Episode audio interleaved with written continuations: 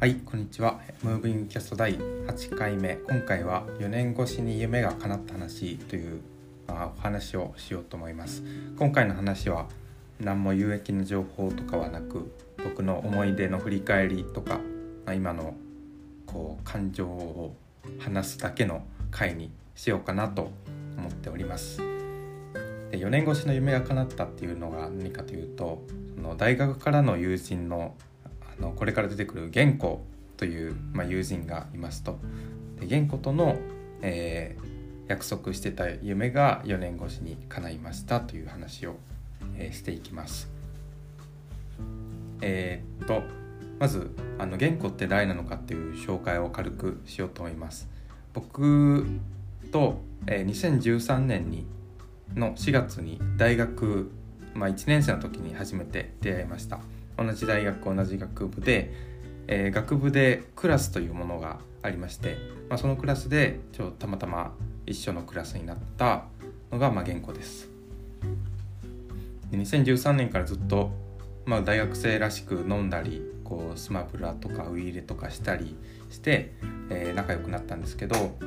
大学1年生の頃はいわゆる大学生っぽい付き合いだったんですけど大学2年生の頃からは結構夢とか将来の話とかをするようになって、えー、なんか価値観の話とかもして結構気が合うなっていう感じで、えー、もう2020年7月ですけれども今なんやかんやで7年ぐらい、えー、付き合いがあるそんなお友達です。で今2020年なんですけどその4年越しっていうところで、まあ、2016年の11月1日に、えー、一緒にジムを経営しようというふうに誘われました。僕らがスポーツ健康科学部という学部だったんでまあ、えー、現行はもともと2013年からずっと俺はトレーナーになるって言って、えー、ずっとトレーナーを目指して勉強とかいろいろ活動してきたんですけど僕はその当時は仲間と一緒に何かをやるっていうのはすごいいいなと思ってたんですけど具体的にこれをやりたいっていうのはなくてその時に言語から一緒にこうジム経営せえへんみたいな感じで誘われてなんかその時は結構あのいつもそういう将来の話とか夢の話とかはしてたんであまたこれねみたいな。あまたそういう将来の話ねみたいな感じで流して「あいいねいいね」みたいな感じで言ってたんですけど結構11月1日の日だけはなんかガチっぽくてすごいガチで言われてなんかすごいガチってしか言ってないんですけど、まあ、すごい僕はその時に心を動かされてめちゃめちゃ楽しそうだなってその時初めて思ったんですよね。僕は何をするかはあんま決めてないんですけど誰とするかっていうのはすごいこだわっててそこで、まあ、玄子はずっと仲良かったんで、まあ、一緒にやる相手としてはもう申し分ないというかもうバッチリな相手だったしあの僕ら以外にも、まあ、こういう人誘ってこういう人誘ってみたいななんかビジョンが描けて2人で描けたんで、まあ、すごくワクワクした記憶がこうあって。えー、そこから、まあ、ずっと一緒に事業やろう一緒に事業やろうっていうのは2016年11月1日からずっと言い続けてるというところでで4年越しに夢が叶った、えー、一緒に事業をするっていうことに、えー、なりそうです。で2020年の、えー、最近最近なんですけど、まあ、僕が運営しているライフエンジンオンラインコミュニティライフエンジンで、まあ、一緒にこうフィットネスのこう取り組みをしたり健康の、えー、マーケティング的な部分を僕が手伝うっていうことに最近なって、えー、事業という面で一緒に進めていこうというところで、えー、ようやくこう一緒に足を進める時が来たかなというふうに思っています。でちょっと過去に遡ると2017年の4月から僕らは、えー、新卒として会社に入社しました。もちろん別々の会社で、えー、現は大阪で僕は東京の会社だったんですけどで僕は2017年のこう日記に残してるんですけど5月から会社つらって言ってて6月にはもう会社辞めたいって言って7月はマジできついっていう風に日記に書いてたんですよ。なんかそんぐらいすぐなんかきつくなってで原稿も結構その時は会社辛いって言ってたんですよね。で結構2人とも病んでたんですけど、まあ、将来2人で事業やろうぜっていう約束があったから乗り越えられたよねっていうのも日記に残ってました。これはまあ未来に希望があるから今目の前の絶望を乗り越えられるんだなっていう、まあ、教訓にもなったかなと思います。実際、まあ、乗り越えられた経験っていうのはすごい、まあ、将来に希望があったっていうのはすごいありがたいありがたかったなと思います。でその時はまあまだ、まあ、ずっとこう一緒に事業をしようっていう感じだったんですけど一緒に経営しようっていう感じで。でそこからは途中でこうちょっと変わってそれがそれぞれそれぞれ言語と僕が会社を持ってで会社のこうトップ同士で協力し合うのもいいよねっていう方針にもこうなったり紆余曲折いろいろあったんですけど今は、えー、言語の事業、えー、パーソナルとか、えー、フィットネスとかいろいろやってるんですけどそこのこう宣伝というかマーケティング全般見せ方全般っていうのを、えー、僕が手伝うことに今はなっています。これまでずっと一緒に何かやろうやろうって言ってたんですけどこう短期間で消えちゃったり23ヶ月一緒にやってこう話がこうフェードアウトしちゃったりっていうのが多かったんですけど今は結構長期的にじっくりこう腰を据えてやろうっていう風なところで、まあ、4年ぶりに一緒にこう言ってた事業を一緒にしようっていうのがまあ叶ってる最中なのかなというふうに思っています。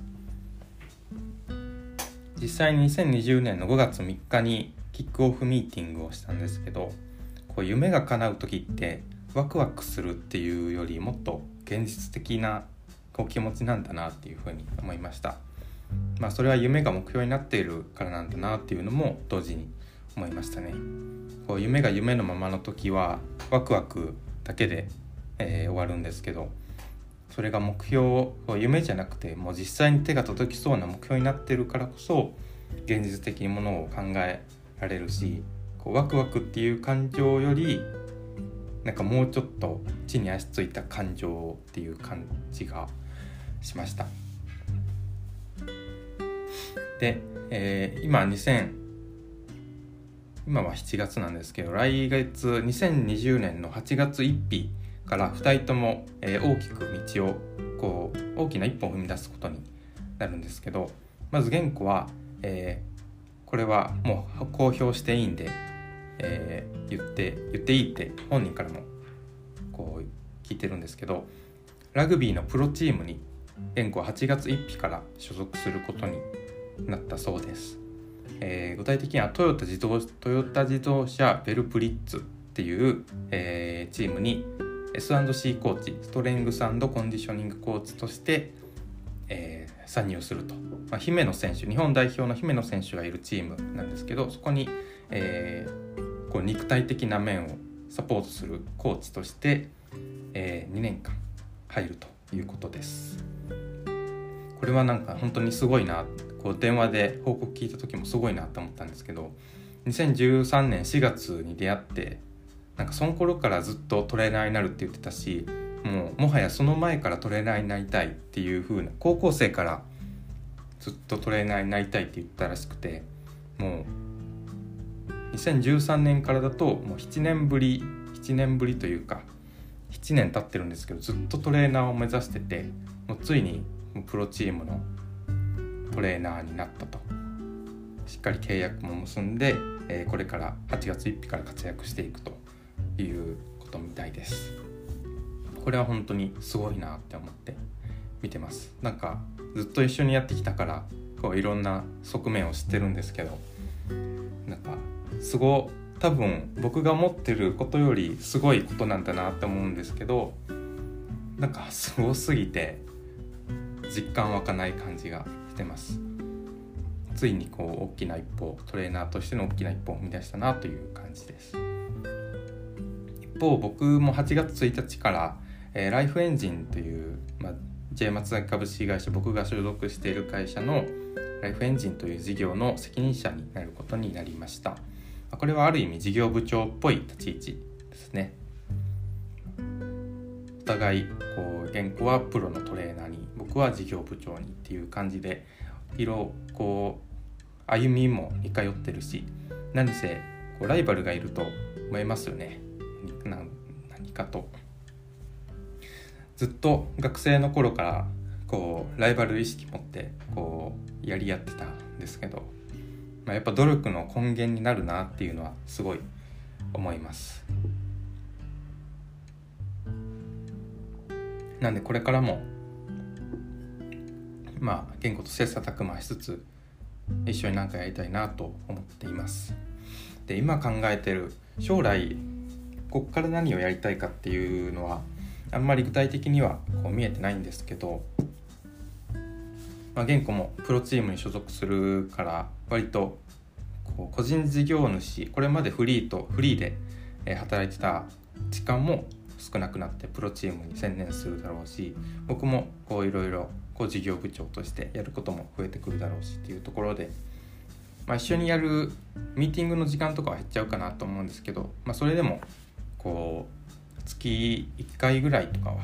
まあ喋って今後の方針とか決めていけたらなというふうに思ってます。まあ、プロチームに所属するってことでいろいろレバレッジは効くと思うんで YouTube で発信したりいろいろ SNS とかで発信するのもありだしこう個人としての力もつけれるようなんか最何かしらを最大限サポートできたらなと思います。ゆくゆくは、まあ、J マ株式会社もどんどん大きくなっていくんで何かしらでタッグを組めたらそれが一番面白いかなと思っています、まあ、トレーナー事業今はまコロナの状況でなかなかオフラインとかも難しいんですけど